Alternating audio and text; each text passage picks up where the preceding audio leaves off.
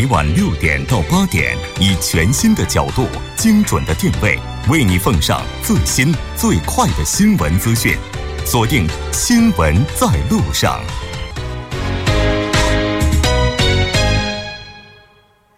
好的，半点过后欢迎回来。那欢迎您锁定调频一零点三新闻在路上，稍后是广告时间，广告过后为您带来新闻放大镜第二部分。好的，欢迎回来，回到新闻放大镜第二部分，继续和两位嘉宾一起来聊一聊大选特别专题，聚焦文在寅当选韩国新一届总统这个话题。如果您对我们今天的话题有什么样的想法，也可以参与进来。您可以发送短信到井号一零一三，每条短信通信商会收取您五十韩元的通信费用。您也可以在 YouTube 上搜索 T B S E F M 收听 Live Streaming 的同时，点击对话窗参与进来。那刚才我们提到了，对于文在寅总统来说，当前的第一要务就是组建内阁。那教授，您觉得文在寅总统他会组建一个什么样的内阁呢？呃，在这个执政党议员少于这个在野党议员的情况下呢，他很难以单独执政，嗯、所以呢，他提出来的就是统合，就是要联合执政。嗯对，要组建一个联合政府。那么在这个联合政府呢，呃，是需要这个其他政党来帮忙的。嗯，啊、呃，所以呢，他今天呢就访问了这其他在野的四个政党的这个一些国会代表啊、呃，跟他们呢就先打个招呼。那么通过所谓的沟通和协治，协治就是协同治国，就大家一起嘛。嗯、所以说，呃，目前的情况呢，当然他已经提名这个全罗南到这个到职时，这个李洛渊是国务总理，对吗？提名啊、呃，那么他提名了以后呢，这个国务总理呢会经过这个人事听证会以后呢，他会推荐一些各部的这个长官。那么这个时候呢，可能会网罗一些其他政党的一些人士呢进入内阁，可能是这样的。嗯，嗯是的，我们也在今天各大媒体报道上看到了统合以及协同执政，这个可能是新的课题，而且这也是前所未有的，我们也挺期待的哈。作为在韩的中国人的话，我觉得大家可能都会考虑文在寅他未来会怎么样处理和中国的关系，甚至呢有一些朋友已经开始欢呼了啊，说哎，这是不是意味着在韩中国人我们又迎来了所所谓属于自己的春天呢？哎，不知道王哲您是怎么看的？呃，其实我觉得在处理中国关系方面，最起码今天他给出的几个信号还是比较客观，还是比较积极的。就包括其实在之前我们有关注过中国官方的一个说法，就说跟韩国在之前的无政府状态，在之前的代理政府的时候，处理起来最头疼一个问题就是沟通问题。嗯，就针对萨德的话，其实中国政府还是想跟韩国政府好好沟通，但当时的这个代理政府对于这个沟通方面还是比较拒绝的态度，所以至至少我觉得在这个文在寅上台之后，他呢肯定会在沟通方面会比前一任的要做得好一点。那么有了沟通，有了交流，相信这个问题的解决呢也会出现一些新的这个端倪哈。那么而且目前像我们今天发现，他准备可能是一上台就要派特使到美国或者中国，另外他还准备改变这个过去这个代理政府一边倒的做法，就是说美国说什么我做什么，现在他可能不会这么做。这样的话呢，咱们不能说百分之百对中国有利，但最起码呢比之前还是对中国稍微有一点好处。嗯，那么再加上其实我也有关注今天咱们中国媒体对于这个文在寅上台的一些报道哈。整体来说，中国媒体包括中国官方媒体对于文在寅上台的这个整个这个事件呢，还是持有一个非常期待的一个态度。嗯，而且中国国家主席习近平今天早上也发来了贺电，对，是第一时间发来贺电。所以这所有的一切就看出来，中国也是有意缓和这个中韩关系的僵局。所以我觉得这样的话，如果好好处理的话，也不排除会重新再出现我们的春天哈。嗯，是的，没错，因为这符合两国共同的利益，对吧？那接下来我们也要连线本台驻中国的特邀记者穆毅，来了解一下目前中国的情况。喂，你好，穆毅。你好，穆真，收音机前的各位听众朋友，大家下午好，我是穆毅。嗯，非常高兴跟穆毅现在呢来了解一下目前中国对于文在寅总统当选的一些情况。现在中国国家领导人对于文在寅当选总统有什么样的一些表示呢？嗯，呃，在文在寅当选之后呢，习近平主席也是对于文在寅发出了贺电。那他指出呢，中韩两国互为重要的邻国，那在建交二十五年以来呢，双方的共同努力之下，两国的关系也是全面深入发展，各领域交流合作是成效显著，为两国人民带来了实实在在的利益，也为地区和平发展做出了重要的贡献。那同时呢，习近平也是强调，呃，他是始终高度重视韩国和中韩的关系。那么中方呢，愿意同韩方是共同来维护两国之间的关系来之不易的成果，在相互理解、相互尊重的基础上来巩固政治互信，稳妥的去处理分歧，加强协作，呃，推动两国关系健康稳定的发展。同时，他也提出啊，愿为这个和文在寅总统一起呢，是努力使中韩关系发展得更好，来惠及两国和两国人民。穆真，是的，我们也能够看到，应该说中方非常重视和韩国之间的友好关系。那么现在到目前为止的话，中国各大媒体是怎么样评选新一届韩国总统的呢？嗯，刚刚我听到主持人跟我们的现场嘉宾也是谈到了中国媒体现在其实持一个这个期期待的态度哈、啊。嗯，那今天下午呢，我也是查阅了一下目前国内主要媒体对于呃此次当选事件之后的一些这个看法，其实并没有看出呃目前观点十分明确的这种态度和评论报道。但是呢，从一些呃比如说新媒体的客户端，包括一些主流网络媒体的声音当中呢，我们能看出一些端倪。比如说央视的这个微信信客户端呢，今天上午也是发出了这么一个评论的文章，说啊，这次当选之后呢，也是创下了呃四个首次，分别是呃本次大选呢是韩国首次在总统缺位的状况下进行这个选举，也是在春季进行选举，呃历属首次。同时呢，呃此次选举也是提前进行，也是短短的二十二天就竞选出了这么一个总统。呃本次总统选举呢，也是首先引入了这么一个事先投票的制度啊，也是备受这个中方的关注。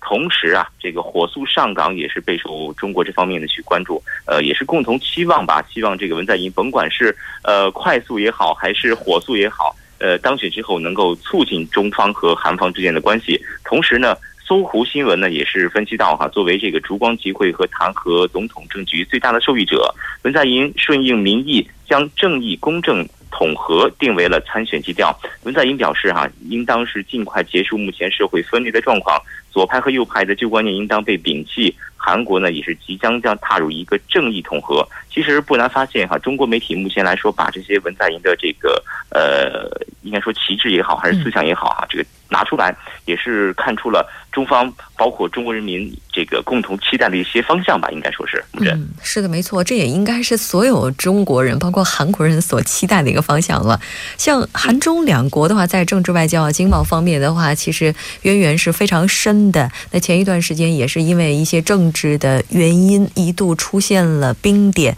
那中方现在的话，就对新任总统，比如说未来可能会带来哪些变化，或者说给韩中关系带来哪些贡献，在这个方面有没有一些期待或者是想法呢？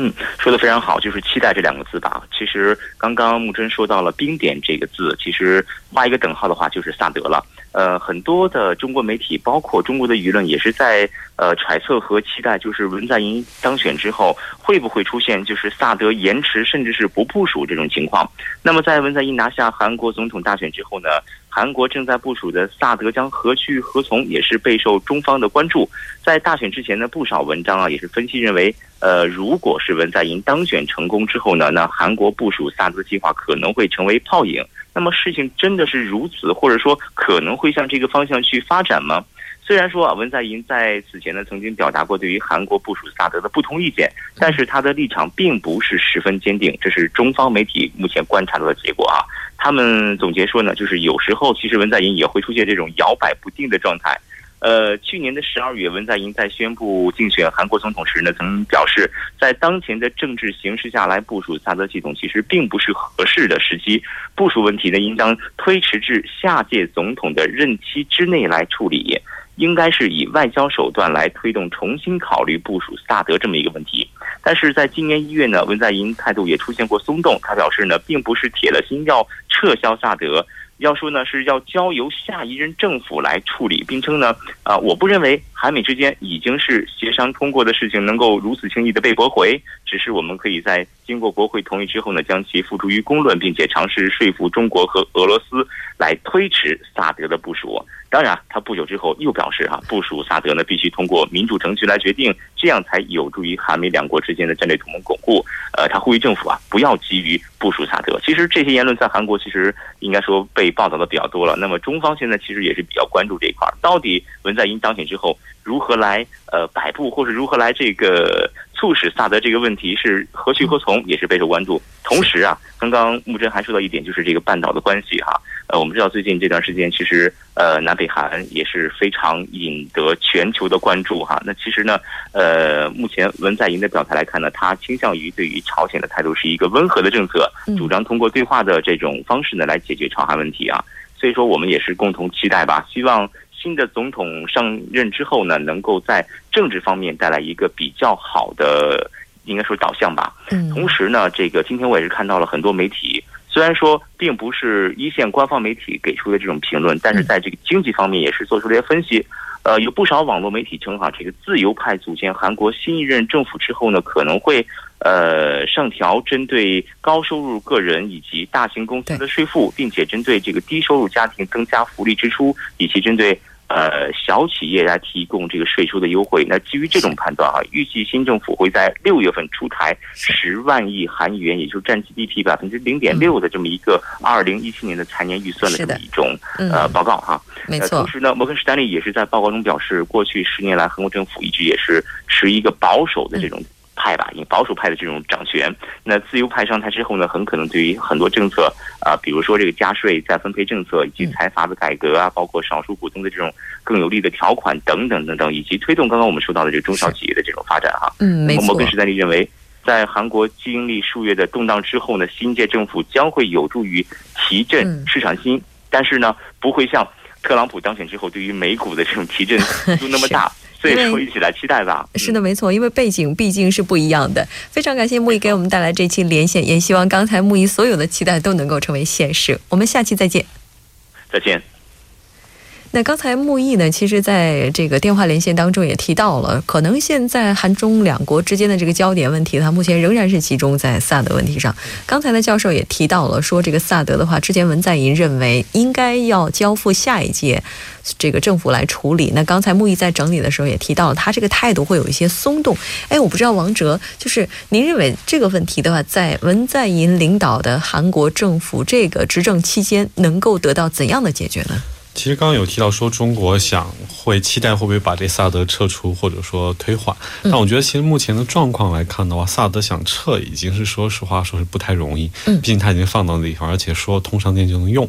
而且我觉得咱中国也并不一定非要要求韩国撤，嗯，可以，它其实还有很多其他的途径，这些途径其中之一就包括之前韩国政府是口头在承诺说我这个探测是七八百公里不到两千公里，到不了你那儿，但是这个口头的话是很难让人信服的，但如果你可以拿出一些让中国政府能信服的证据，就是我真把这个探测范围限制在这儿，真是不探测你，而且这个我们会跟美军共同监督，就不会。虽然这样可能，如果能有这么一个证据的话，中国可能首先这台阶就有了，就会稍微缓和一下。第二呢，我觉得其实中国最担心的，而且包括咱们中国媒体刚才咱都没提的一点，就是说很担心韩国会加入美国这个反导体系。嗯，这是咱们中国担心的一点，因为它其实萨德就是反导体系的一环。嗯，所以如果韩国政府能在反导体系上表现出一个更加明确的态度，嗯、我相信对于缓和这个中韩关系也是有关有有帮助的。因为看来这个军事安保呢，韩国总是依赖美国的。嗯啊，这是这个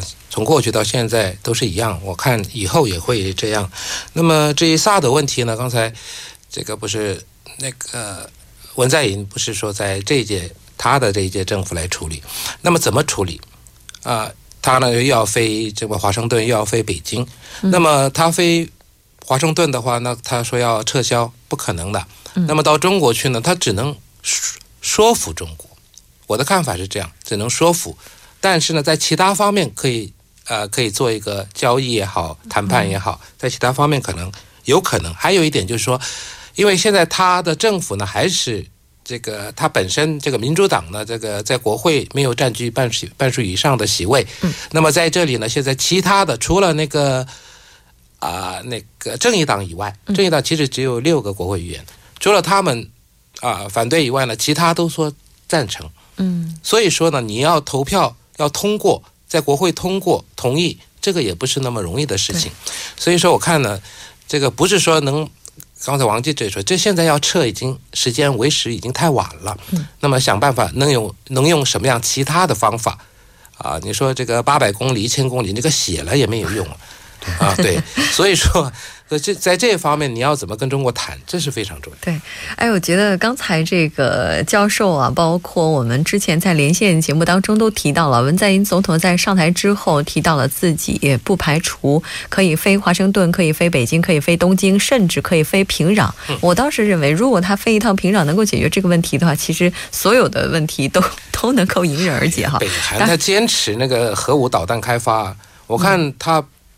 这个如果说放弃的可能性啊，真的是很少很少。嗯，对，因为北韩现在他这个开发核武器，然后也跟中方的关系搞得非常的僵。那除了这个跟中国的关系之外的话，像这个美国还有北韩，就两位觉得哈，文在寅总统上台之后跟这两个地方，哈，他们这个会出现什么样的转机呢？ 其实目前消息来看，它会排特使前往美国之好像已经差不多八九不离十了。但是比起之前的政府，我觉得在对美政策上呢，他可能会有一点不同。其实我们可以注意到今天文在寅的整个行程对外公开的还是非常透明的，而且他号称要把他的二十四小时公开，这是为什么呢？他其实最大任务就是要重建韩国国民对于政府的一个信心和信赖。那么我相信在今后不管是对美问题或者是对北韩的问题方面，肯定韩国国民的一些意愿 和韩国国民的一些看法应该会有更多的反映到这些政策当中哈。也我相信这次如果他去谈判的话，可能跟之前密室谈判有点不同，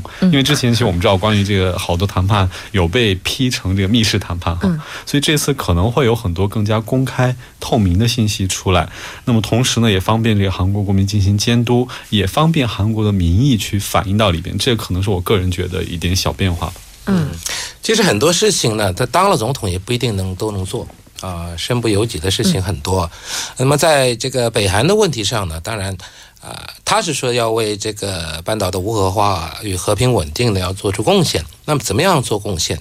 那么目前其实韩国在这个六方会谈里面，它所站的现在的位置不像过去。 所以说呢，现在又有人谈要什么四方会谈，要怎么样也好，就是要希望北韩能放弃核武。问题呢，就北韩刚才也说了，他他已经坚决的要拥有核武器，然后在一直在这个试射导弹啊，所以这个射程也越来越远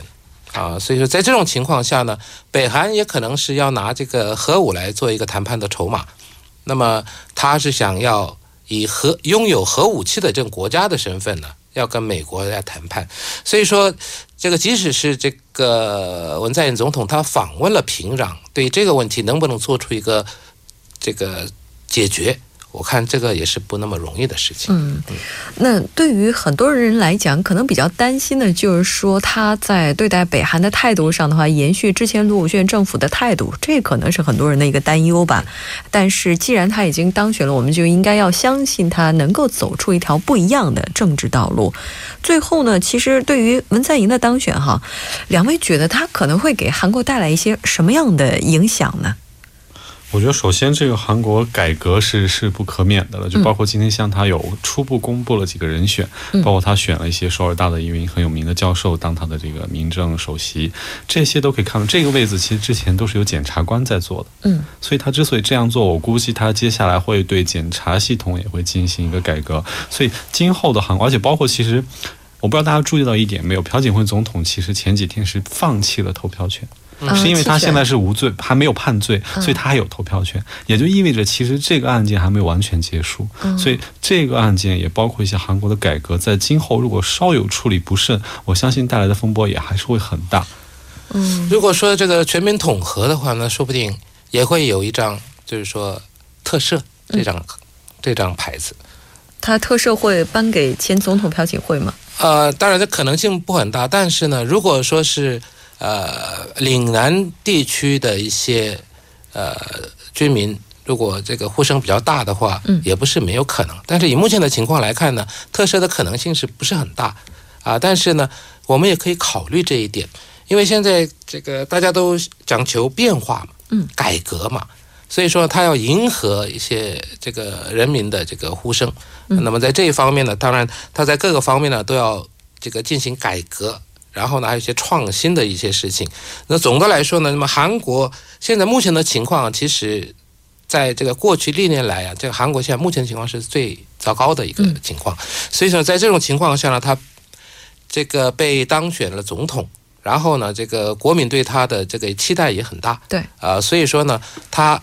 刚开始呢，当然有的是身不由己，但是他肯定会现在呢是朝着这个民意方向啊、呃嗯，他们的方向来这个走。嗯、我们可以确定的就是说，当他这个正式开始执政之后，给韩国的政治方面带来的变化，这是必然的，因为已经开始着手去推动这些变化。那像经济方面的变化的话，刚才也提到，他可能会进行什么大企业改革啊等等这方面。福利方面的话，目前也是开始渐渐的明朗起来了。安保方面的话，目前这个据我们看到的这些，依然是以和谈为主。但是不管怎么样的话，到底推动的方向是不是能够朝着期待的这条路去走，还是需要时间去认证的。那今天总统也是公布了公开了他一天的一个行程，我们也看到兢兢业业的在履行自己作为总统的职责，我们也在这里呢对他表示支持，希望他能够带领韩国走出一条不一样的道路，能够解决目前的这种僵局。今天非常感谢两位嘉宾做客我们的直播间，给我们带来这一期节目，我们下期再见。谢谢大家，再见。好的，稍后我们来关注一下这一时段的路况、交通以及天气信息。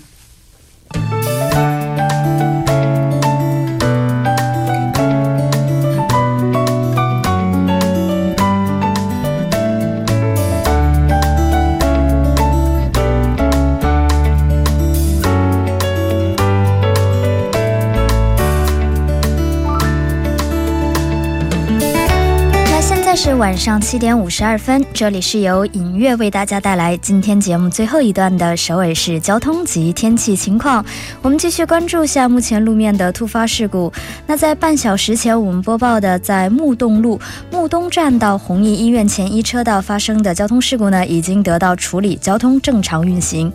在中部高速公路河南到南宜西利川交叉口附近的路边，有因这个货物车而引起的这样的一个火灾，那现在也有工作人员正在处理当中，后续交通路段呢目前是停滞不前的。那目前来看呢，该路段有较高的事故风险性，还望您参考路段小心驾驶。我们继续看一下高速的情况。那目前在这个江南大道汉南 I C 方向，江南站到 교보타워 사거리、 良才站到江南站的路段呢，交通流量较大，是以平均时速十千米每小时的速度缓慢前进。那对面的良才方向，同样的路段也是以这个平均十千米的速度徐行。我们接下来关注一下天气变化。那明天开始呢，全韩国境内将迎来这个阴天多云的这样的一个天气，空气质量得到缓解，雾霾的浓度指数也是为普通的阶段，您可以考虑户外运动和外出出行等。此外，明天凌晨将在西海岸、还有东海岸以及一部分内陆地区啊，将开始起雾，所以夜间如果您有出行计划，一定要注意安全，小心驾驶。今明两天具体的天气播报情况是这样的：今天晚间至明天凌晨阴，西南偏西风二级，最低气温零上十四度；明天白天多云，西南风二级，最高气温零上二十六度。好的，以上就是今天全部的天气与交通信息，我们明天再见。